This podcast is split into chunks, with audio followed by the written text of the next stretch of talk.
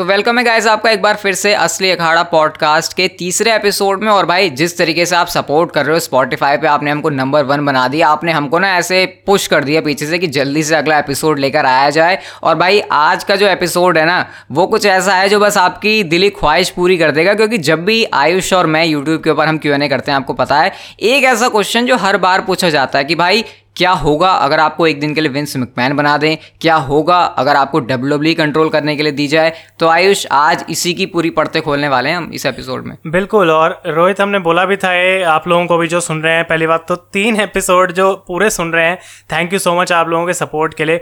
और हमने कहा था कि आप लोगों को इन्वॉल्व करेंगे तो शुरुआत करी पोल करके आप लोगों ने टॉपिक डिसाइड करा कि अगर हम विंस मैकमैन बन जाएँ ऑब्वियसली ऐसा सच में नहीं होगा तो हम क्या करेंगे? तो ज़्यादा टाइम तो वेस्ट करेंगे नहीं, क्योंकि आप लोग भी यही सुनने आए हैं। तो रोहित, सीधा मैं पूछ लेता हूँ यार मतलब शुरू कर दे टॉपिक कि क्या, कैसे, क्या चल रहा है, क्या पक रहा है हमारे पास आज? देखो भैया, अगर मैं सीधा पॉइंट के ऊपर आऊँ ना, पहला ही राम बाण उपाय जिसको अगर मैं बिल्कुल शुद्ध हिंदी भाषा में बोलूँ, ऐसी चीज़ जो काम करेगी करेगी। भाई, तुम्हारी ये तुमने कर दिया तो फिर तुम्हारा समझ लो, आधे से ज़्यादा मामला सेटल हो गया कि भाई, इस हफ़्ते जो चीज़ मंडे नाइट रॉपर या फिर स्मैकडाउन में हो रही है, वो चीज़ मैटर करनी चाहिए नेक्स्ट वीक के लिए। इसका पीछे सबसे बड़ा रीज़न क्या होगा और क्यों ये बहुत ज़्यादा वर्क करेगी इफ़ेक्टिव ये क्यों है? क्योंकि भाई, अगर तुम फैंस को स्टोरी लाइन दोगे ना तो ये बात तो बाद में आएगी कि वो स्टोरी लाइन अच्छी है या फिर बेकार है। एटलीस्ट स्टोरी लाइन तो होगी, क्योंकि आयुष, इस टाइम पर हम लोग ये नहीं देखते कि रैंडम बुकिंग बुकिंग्स होती है, इस हफ़्ते कुछ हो रहा है, अगले हफ़्ते कुछ और हो जाता है। बिल्कुल क्योंकि ये बात मैं कब से कह रहा हूँ अपनी वीडियोस में भी बोलता हूँ कि इंटरेस्ट ना शो में तभी कम बनता है जब हमको ऐसा लगता है यार कि अगले हफ़्ते के लिए कोई एक्साइटमेंट ही नहीं है। मतलब कोई न्यूज़ रूमर या स्पॉयलर नहीं आता तो ऐसा लगता है कि यार कल के शो में होगा क्या? लेकिन तब भी थोड़ा बहुत मैं कहूँगा कि पिछले एक साल में स्मैकडाउन पे कभी कभी देखने को मिला है कि हाँ भाई शो इस पॉइंट पे एंड होता है कि अगले हफ़्ते क्या होगा वो जानने के लिए हम शो को देखते हैं मेन तो वो तो चीज़ डेफिनेटली मेरे हिसाब से होनी बहुत इंपॉर्टेंट है। तो ये चीज़ मतलब क्लियर है ना कि अगर इस हफ़्ते तुमने जो चीज़ करी, वो चीज़ अगले हफ़्ते मैटर कर रही है तो फिर ठीक है। लेकिन हाँ उसमें भी एक चीज़ है, तुमको फिफ्टी फिफ्टी बुकिंग भी नहीं करनी होती है। जो डब्ल्यू डब्ल्यू e आजकल बहुत 50, कर रही है। फिफ्टी बुकिंग एक ऐसा वर्ड है जो कि मैं पिछले दो हफ्तों से रॉ के लिए यूज़ कर रहा हूँ। मतलब हाँ. ये जो भी चल रहा है टी बार मेस के साथ जिस तरीके से शेमस के साथ चल रहा है आई थिंक मॉरिसन के साथ भी चल रहा है। कितने सारे ऐसे सुपरस्टार्स हैं। एक हफ़्ता वो जीतता है कैरियन क्रॉस की ली जेफ हार्डी एक हफ़्ता वो दूसरे हफ़्ता वो फिर ऐसे चलता रहता है। आखिर किस पॉइंट पे जाके हम उसको सीरियस ले? क्योंकि पता है भाई हाँ पिछले हफ़्ते मैच हुआ था वो जीतेगा तो इस बार वही जीतेगा। अरे ये फिफ्टी फिफ्टी बुकिंग में एक चीज़ और नहीं ऐड करते हैं? स्क्रू एंडिंग जो हम देखते हैं मैचेस के अंदर। जब डब्ल्यू डब्ल्यू e को समझना है कि किसको जिताना है किसको हरवाना है। वो जो रोल अप और उसकी भी आज जैसे हमने एग्ज़ाम्पल देखा रिया रिप्ली वाले मैच में। शार्लेट ने आके अटैक कर दिया। और मैं ये पॉइंट भी रोहित इसके अंदर ऐड नहीं करना चाहिए कि भाई पेपर व्यू से पहले जिनका मैच शो में होने वाला है उनको आपस में ही क्यों लड़वाते रहते हैं? मतलब पहले शार्लेट का मैच निक्की के साथ हुआ आज निक्की का मैच रिया के साथ हुआ। क्यों हो रहा है? मतलब फिर अब अगले हफ़्ते क्या रिया का शार्लेट के साथ होगा? यही मैं एक्सपेक्ट करूँगा। मतलब डब्ल्यू डब्ल्यू ने ना ऐसे बेसिक फॉर्मेट बना दिए हैं जिन पे वो चलती है। ऐसा लगता है कि वो जो क्रिएटिव लोग अंदर बैठे हुए हैं ना, उनके दिमाग की क्रिएटिविटी बिल्कुल ख़त्म हो चुकी है। चलो क्रिएटिव एक बार साइड हम थोड़ा सा अलग रखते हैं। अगर एनएक्सटी की तरह रॉस स्मैकडाउन में रेसलिंग थोड़ी बढ़िया हो जाए, मैं ये नहीं कह रहा कि रेसलिंग बढ़िया नहीं होती रॉस स्मैकडाउन में। कभी कभी हमको एकदम से, एकदम सरप्राइज़ पैकेज सा मिल जाता है किसी मैच से, जैसे कई बार रिकोशे दे देते हैं मॉरिसन दे देते हैं एज स्टाइल्स रैंडी ओटन ये सब दे देते हैं। लेकिन अगर रॉस स्मैकडाउन पर एनएक्सटी की तरह रेसलिंग की क्वालिटी बढ़िया कर दी जाए तो आयुष ऐसा नहीं हो सकता कि जो थोड़े से गड्ढे हैं स्मैकडाउन स्मैकडाउन में रॉ में जो चीज़ें छुपाई जा सकती हैं वो अच्छी रेसलिंग करके छुपाई जा सकती हैं। आई थिंक प्रॉब्लम यहाँ पे ये है कि स्मैकडाउन में तो हमें कभी एक आध बहुत अच्छा मैच देखने को मिल जाता है रॉ पे भी होता है लेकिन फोकस इनका ना यही है कि हाँ एंटरटेनमेंट पहले ज़रूरी है रेसलिंग तो बाद में चलती रहेगी। मतलब मैच के बीच में मिस पिचकारी से पानी तो फेंकेगा ही फेंकेगा। फ़र्क नहीं पड़ता कि डेमियन प्रीस जॉन मॉरिसन मतलब कैसा भी मैच दे रहे हो फाइव स्टार भी दे रहे हो, लेकिन पानी बीच में पिचकारी से फेंकना ज़रूरी है। तो डेफिनेटली रेसलिंग की क्वालिटी एक ऐसी चीज़ है जो लोगों को हाइप करती है और एक बहुत इंपॉर्टेंट फैक्टर है मेरे हिसाब से, अगर किसी सुपरस्टार को तुम्हें ओवर करना है तो ज़रूरी नहीं उसका कैरेक्टर उतना अच्छा हो, लेकिन अगर वो रेसलिंग बहुत बढ़िया कर रहा है तो एक पॉइंट के बाद जाके लोग उसको नोटिस करना स्टार्ट तो करते हैं डेफिनेटली देख रेसलिंग मैच तूने बात करी तो रेसलिंग मैच से मेरे दिमाग में एक और चीज़ आती है।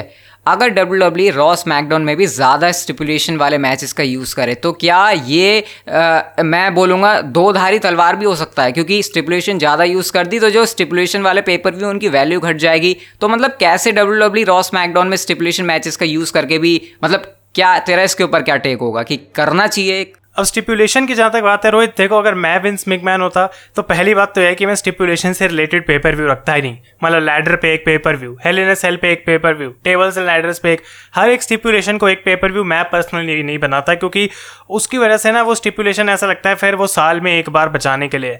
फिर अगर tables ladders chairs match Monday night drop पे रख दिया तो फिर स्टिपुलेशन पेपर व्यू में क्या करेंगे? तो आई थिंक वीकली शोज़ पे स्टिपुलेशन होनी चाहिए स्टील केज मैच पता नहीं कब देखा था लास्ट भाई मंडे नाइट ड्रॉप पे। तो डेफिनेटली वीकली शोज़ पे होना चाहिए, लेकिन अब ए डब्ल्यू को मैं रेफर करूँ तो वो कई बार कुछ ज़्यादा ही होता है कि हर हफ़्ते कोई ना कोई स्टिपुलेशन है। तो एक मिक्सड बैलेंस होना बहुत ज़्यादा ज़रूरी है मेरे हिसाब से, और पेपर व्यूज़ का आई थिंक नाम ना इस तरीके से रखना चाहिए कि पता ना लगे कि हाँ यार वो किसी एक स्टिपुलेशन पे बेस्ड है, जैसे पहले हुआ करता था। अच्छा अभी जैसे तूने ए डब्ल्यू का नाम लिया तो मेरे दिमाग में एकदम से आया कि ए डब्ल्यू एक काम करती है, जो कि ए डब्ल्यू फैंस जो देखते हैं, जो डब्ल्यू डब्ल्यू को कहते हैं कि अच्छा प्रोडक्ट नहीं है, वहाँ पर ज़्यादा एजी और ब्रूटल स्टफ़ होता है। तो तेरे हिसाब से ये कितना मदद करता है एजी और ब्रूटल स्टफ़ प्रोडक्ट को अच्छा बनाने में, फिर फैंस की अटेंशन ग्रैप करने के लिए? आई थिंक एक हद तक काफ़ी काम करता है, लेकिन अब वही वाली बात है कि इस पॉइंट पे अगर हम बिज़नेस वाइज देखें तो सबको है कि 18 से 49 डेमोग्राफिक में भाई ज़्यादा लोग चाहिए। तो डब्ल्यू डब्ल्यू उस चीज़ को शायद दिमाग में रखती है कि भाई हम तो बिल्कुल करेंगे नहीं। लेकिन वो एक पॉइंट तक ही काम इसलिए करता है क्योंकि जब कभी कभी देखने को हमें मिल जाए तो लोग कहते हैं माई गॉड ये क्या हो गया? हर हफ़्ते ही देखने को मिल रहा है। फिर लगे कह रहे तो इनका रोज का ये क्या खून खराबा चल रहा है? उतना भी नहीं होना चाहिए। कभी कभी थोड़ा लाइट हार्टेड शो भी अच्छा लगता है कि बिना खून के भी रेसलिंग मैच किया जा सकता है। मुझे हाँ मैं सही बताऊँ तो मुझे तेरी ये वाली बात बिल्कुल सही लगी, क्योंकि ए के अंदर भाई खून खराबा इतना ज़्यादा दिखने लग गया कि अगर मैं डब्ल्यू डब्ल्यू के अंदर कभी ब्लड देखता हूँ तो मुझे उसकी बहुत वैल्यू लगती है। जैसे मैंने शेमस को देख लिया था कि भैया शेमस के खून निकल रहा है, या फिर जैसा भी नाया जैक्स के देखा था। तो ये एक ऐसी, ये भी अगेन दो धारी तलवार है कि तुम इसका यूज़ करो भी, हल्का यूज़ करो, लेकिन वो तुमको बिल्कुल बैलेंस करके रखना पड़ता है। और दो धारी तलवार से एक सबसे सबसे बड़ी दो धारी तलवार है डब्ल्यू डब्ल्यू के अंदर। दो धारी तलवार का अगर आपको मतलब समझ नहीं आ रहा तो मैं बता देता हूँ, ऐसी चीज़ जिसका फ़ायदा तो है, लेकिन साथ ही साथ दूसरी तरफ़ एक बहुत बड़ा नुकसान भी हो जाता है। और यह है फैंस की सुनना।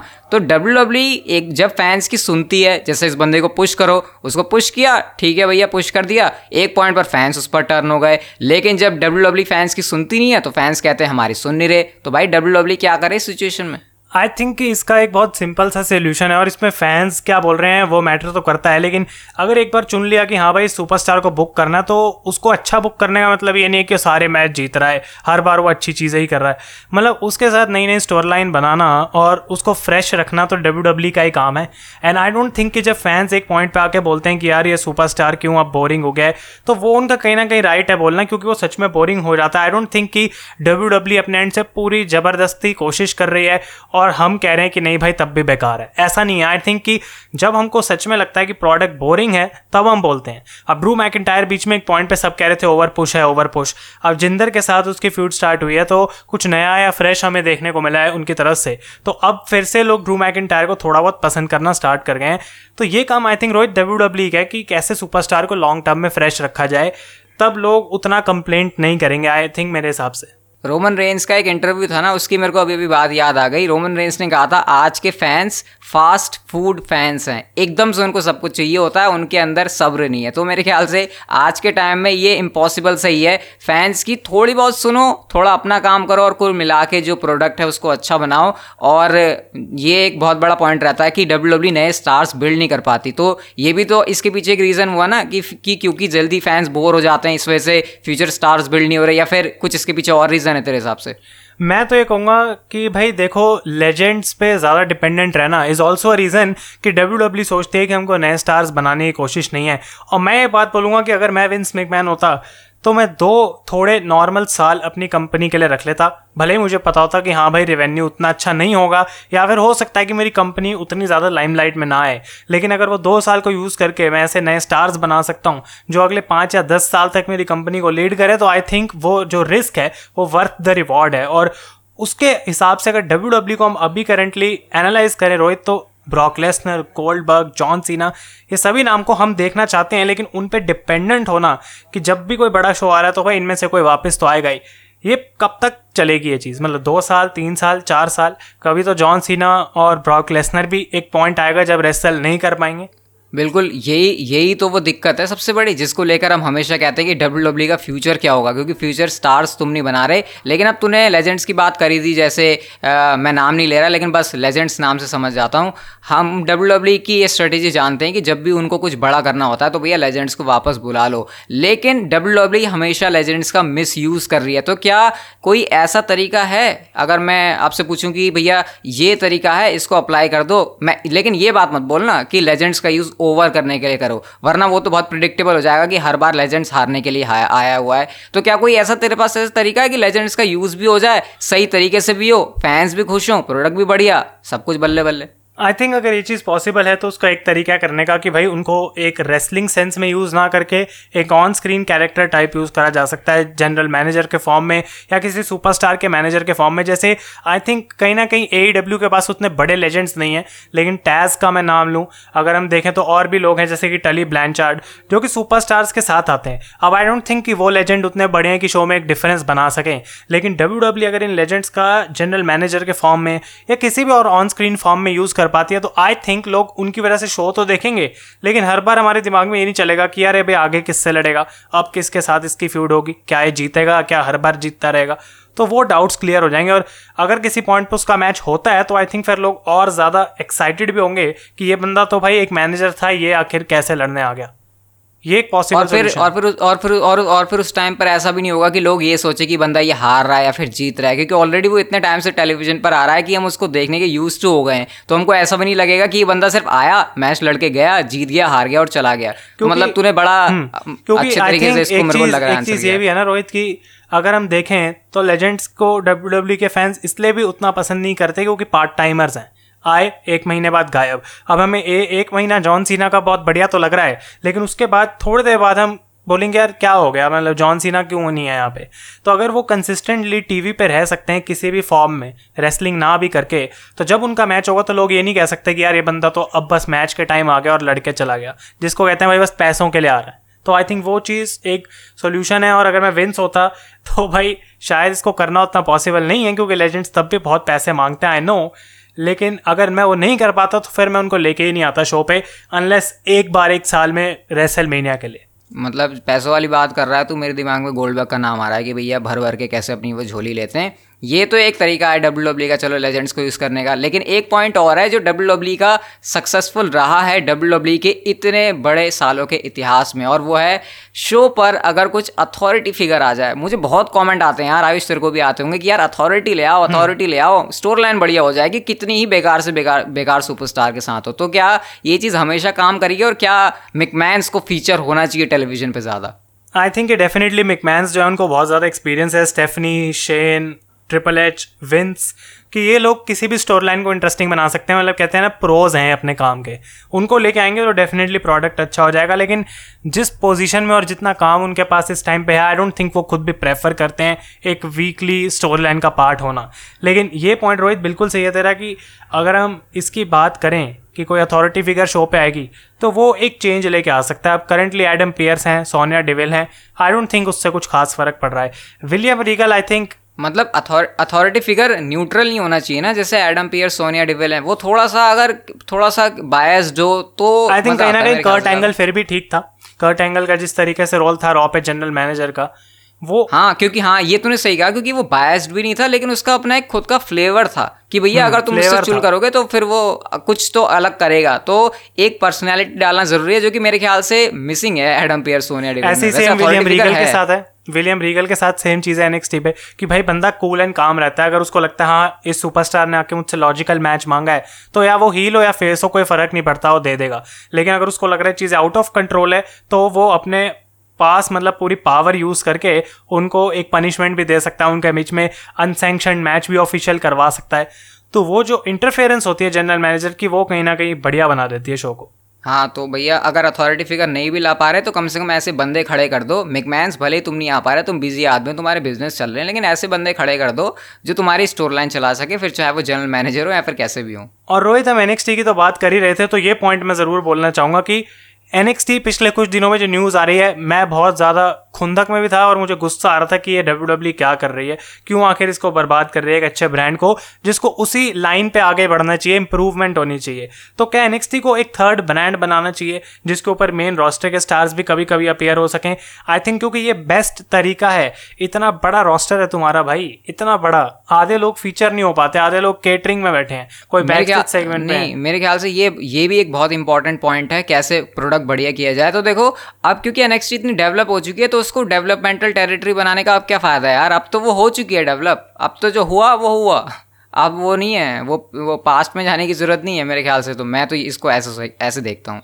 बिल्कुल, और अब जब विंस ने कंट्रोल लेना ही है के ऊपर तो क्यों उसको छोटा समझना है? आई थिंक उनके लिए वो और बेटर चीज़ हो सकती है। कि वो एक अलग प्लेटफॉर्म दे उन सुपरस्टार को जिनको रॉस मैकडाउन पे फीचर होने का मौका नहीं मिल रहा। लेकिन तब भी वो इतने बड़े नाम हैं जिनको हमने मेन रॉस्टर पे देखा है कई सालों से। एनएक्सटी पे आई थिंक उन लोगों की थोड़ी कमी है। तो अगर वो लोग चले जाते हैं वहाँ पे तो आई थिंक एन का भी फ़ायदा होगा सुपरस्टार्स का भी फ़ायदा हो सकता है। और एन में क्योंकि कॉन्ट्रैक्ट भी छोटा देना पड़ता है तो कुछ रीनेगोशिएट भी करा जा सकता है कि भाई देखो तुम्हारा हम यूज़ करेंगे टीवी पे रेगुलर एन के अंदर लेकिन तुम्हें एक पे कट लेना पड़ेगा। अगर तुम्हें करना है तो तुम कर सकते हो नहीं तो फिर भाई तुम्हें हम रिलीज़ भी कर देंगे। वो एक बेटर डील ट्रिपल एच ने बहुत बढ़िया एन का यूज़ किया लेकिन मेरे ख्याल से और भी कुछ आइडियाज़ हैं जैसे एन के सुपरस्टार्स को जैसे तूने कहा फीचर कर दिया रॉस मैकडाउन पर ऐसे ऐसे करके कुछ और भी मतलब तरीके निकाले जा सकते हैं। ये नहीं कि उनको डेवलपमेंटल टेरिटरी बना दें। तो मतलब इस हिसाब से अगर चले तो और डेफिनेटली और जबकि डेवलपमेंटल की रोहित ये बात है कि हाँ भाई नीचे वाली चीज़ का हमेशा तुम्हें बेस अच्छा रखना चाहिए। एक चीज़ ऐसी है मेन रोस्टर के ऊपर जो बहुत समय से बहुत बेकार चल रही है that is the tag team division and women's division क्या कर रहे हैं ऐसा भाई? इसको रेलेवेंट मतलब, कैसे बनाया जाए? मैं सही बता रहा हूँ भाई अब मैं सो जाऊँगा यहीं पे सो जाऊँगा। ये जो ये women's division tag team division के बारे में सोच के यार जो चैंपियंस हैं उनसे ही हमको घंटा फ़र्क नहीं पड़ता। तो मुझे याद हम बात करा करते थे जब जब वाइकिंग रेडर्स रॉ के चैंपियंस थे मुझे अभी भी याद है हम फ़ोन पे बात कर रहे हैं और मैं पूछ रहा था कि रॉ के चैंपियंस कौन है। मतलब मुझे याद ही नहीं है कि टैग टीम चैंपियन है कौन शो पे। तो और किसी टैग टीम की तो बात छोड़ो मुझे जब चैंपियंस ही नहीं याद तो फिर उससे बुकिंग कैसी चल रही है? इंटरेस्ट कैसा है उस चीज़ के अंदर? अपने आप में सेल्फ एक्सप्लेन है चीज़। मैं तो सही में क्या इसका कोई जुगाड़ है? देख जुगाड़ देख मैं तो टैग टीम डिवीज़न में इंटरेस्ट खो ही चुका हूँ किसी भी तरीके से। ए डब्ल्यू में देखता हूँ तब मुझे थोड़ा सही लगता है। और बाकी जुगाड़ तो यार सिंपल ही है ना। वही जो मैंने कहा सबसे बड़ा रामबाण उपाय week by week story line की प्रोग्रेशन होनी चाहिए। चैंपियंस मैटर करने चाहिए। और जिस बंदे को स्ट्रांग दिखा रहे हो तो भाई उसको स्ट्रांग दिखाओ। ऐसा नहीं एक हफ़्ते कुछ एक हफ़्ते कुछ। तो बेसिक फॉर्मूला तो यहीं पर भी यही मेरे ख्याल से अप्लाई होगा ज़्यादा कुछ ऐसे एक्स्ट्रा ऑर्डिनरी तो करने की ज़रूरत पड़ेगी नहीं वही सिंपल सी चीज़ है। मतलब लगना चाहिए कि हाँ जिसके पास चैंपियनशिप है वो कुछ अपने आप में बड़ी चीज़ है। ऐसा नहीं है अब निकी हाँ. ऐश को चैंपियन बना दिया एक हफ़्ते शार्लेट से जीत गई अगले हफ़्ते शार्लेट से हार गई ये चली जा रहा है तो हम क्या उस चैंपियन को समझे? आई थिंक मतलब ऑब्वियसली रिसेंट टाइम में हमको बोरिंग चैंपियंस भी बहुत देखने को मिले हैं ये भी चीज़ है। बिल्कुल, और ये डब्ल्यू डब्ल्यू को आई थिंक लेकिन अगर मैं विंस मिकमैन होता तो डेफिनेटली इस चीज़ के ऊपर बहुत ज़्यादा मेहनत करनी पड़ती मेरे को। और एक पॉइंट रोहित, और भी आई थिंक ये मेरा तो फाइनल पॉइंट होने वाला है कि ये चीज़ ए डब्ल्यू में आई डोंट थिंक कि कोई भी बंदा देख के कहेगा कि ये ए डब्ल्यू गलत कर रही है। और वो है सुपरस्टार्स को क्रिएटिव फ्रीडम देना। हाँ ये बहुत सही पॉइंट है। क्रिएटिव फ्रीडम अगर सुपरस्टार को मिल जाए ना तो मैं ये नहीं कह रहा उसको पूरा ही कंट्रोल दे दो, क्योंकि भाई वो तो फिर कहेगा, मुझे वर्ल्ड चैंपियनशिप थमा दो। ऑब्वियसली क्रिएटिव फ्रीडम भी एक लिमिट में दो, लेकिन एटलीस्ट उसको आइडिया पिच करने का मौका दो। मेरे ख्याल से इतना तो होना चाहिए, क्योंकि सुपरस्टार्स तुझे पता है डब्ल्यू डब्ल्यू e के अंदर ऐसे हैं लिमिटेड ही हैं, दस बारह ही होंगे जो आइडियाज़ भी पिच कर पाते होंगे। बाकी तो सब वही हैं, जो चिपका दिया, वो करो भाई तुम। और वही मैं सोच रहा हूँ कि ये लोग जो हॉलीवुड की स्क्रिप्ट लिख के आ रखे हैं जिनको दस दस बीस बीस साल का कोई टीवी शो में राइटिंग का एक्सपीरियंस है ऐसे लोग डब्ल्यू डब्ल्यू क्यों ढूंढ रही है भाई आके रेसलिंग के प्रोमोज लिखने के लिए? ये चीज़ मेरे मतलब सर के पारे मतलब ब्रांडी ऑटन एज के प्रोमोज आई थिंक कहीं ना कहीं ऐसे लोग जो है अपने प्रोमोज पे इनका बहुत ज़्यादा इनपुट रहता है कि भाई हम अगर इनको दिखता है कि ये चीज़ बेकार लिखी है तो ये उसको चेंज करा सकते हैं। लेकिन आई डोंट थिंक कि कोई कीथ ली जैसा सुपरस्टार वो कर सकता है। यहीं से हम देख सकते हैं ना रोमन रेंज के प्रोमोज देख लो एच के प्रोमोज देख लो सेथ रॉलेंस के प्रोमोज देख लो, इनके प्रोमोज क्यों बेटर होते हैं? क्योंकि ऑब्वियसली इनको पता रहता है कि ये क्या बोल रहे हैं। कई टाइम पर तो ये स्क्रिप्ट लेकर भी नहीं जाते, बस दिमाग में स्टोरी लाइन लेकर जाते हैं और सिंपली अपनी सारी बातें बोल जाते हैं और इस वजह से हमको इतना मज़ा आता है। तो ये एक बहुत सही पॉइंट है कि भाई क्रिएटिव फ्रीडम अगर सुपरस्टार को ज़्यादा भी नहीं, लेकिन हाँ उसकी उसकी उसकी जितनी जितनी उसकी मतलब हम कह सकते हैं, जितना वो पॉपुलर है, फिर जितना उसको तुम दे सकते हो, उस हिसाब से दी जाए तो मेरे ख्याल से वो उसका सही और आई थिंक तो विंस विंस अपने एंड पे बैठ के ऐसे नहीं सोच रहे होगा कि भाई ये चीज़ मैंने इसको स्क्रिप्ट दी तो अगर इसने अच्छी परफॉर्म करी तो ये मतलब बढ़िया है। लेकिन आई थिंक कैजुअल फ़ैन को ये सब बातें पता नहीं होती। और अगर उसको दिख रहा है कि यार ये बंदा क्या बोल रहा है माइक पे आके तो वो ये सोचता थोड़ी है कि यार इसको किसी ने स्क्रिप्ट दी होगी वो ये रट के आया हुआ है। उसको लगता है ये बंदे का प्रोमोस के लिए बेकार है। उसको लगता है ये बंदा ही बेवकूफ़ है इसको कुछ नहीं आता। तो इस हिसाब से फिर भाई क्रिएटिव फ्रीडम तुम थोड़ी दो। और फिर मेरे ख्याल से लाइक ही नहीं करता कोई फिर। हाँ क्योंकि भाई जब वो ऐसी बकवास बातें बोलेगा उसके चेहरे पर दिख रहा होता है कि भाई ये रोबोट की तरह बोल रहा है जैसे कई बार शार्लेट फेयर साउंड करती हैं। तो मेरे ख्याल से ते, तेरे तेरे और मेरे ये पॉइंट है जिस हिसाब से अगर हमको विंस मैन बनाया जाए फिर कंट्रोल दिया जाए तो हम क्या करते डब्ल्यू डब्ल्यू के अंदर? और एक पॉइंट मैं क्लियर करना चाहूँगा कि लोगों का एक थॉट जिन्होंने यहाँ तक सुना है पहली बात तो थैंक यू लेकिन लोग ये ज़रूर सोच रहे होंगे रोहित कि यार इन्होंने ये सब बोल तो दिया। बोलते समय आसान लग रहा है। अगर एक को करने का मौका मिलेगा तो फिर इनके बस की कुछ नहीं है। ये चीज़ आई थिंक बहुत लोगों के दिमाग में आएगी लेकिन उसके लिए मैं क्लैरिफिकेशन यही दूँगा कि ये सिर्फ़ एक ऐसे पॉइंट्स हैं जो हम भी एज अ फ़ैन अगर उस पोजीशन में आते तो चेंज करने की कोशिश करते।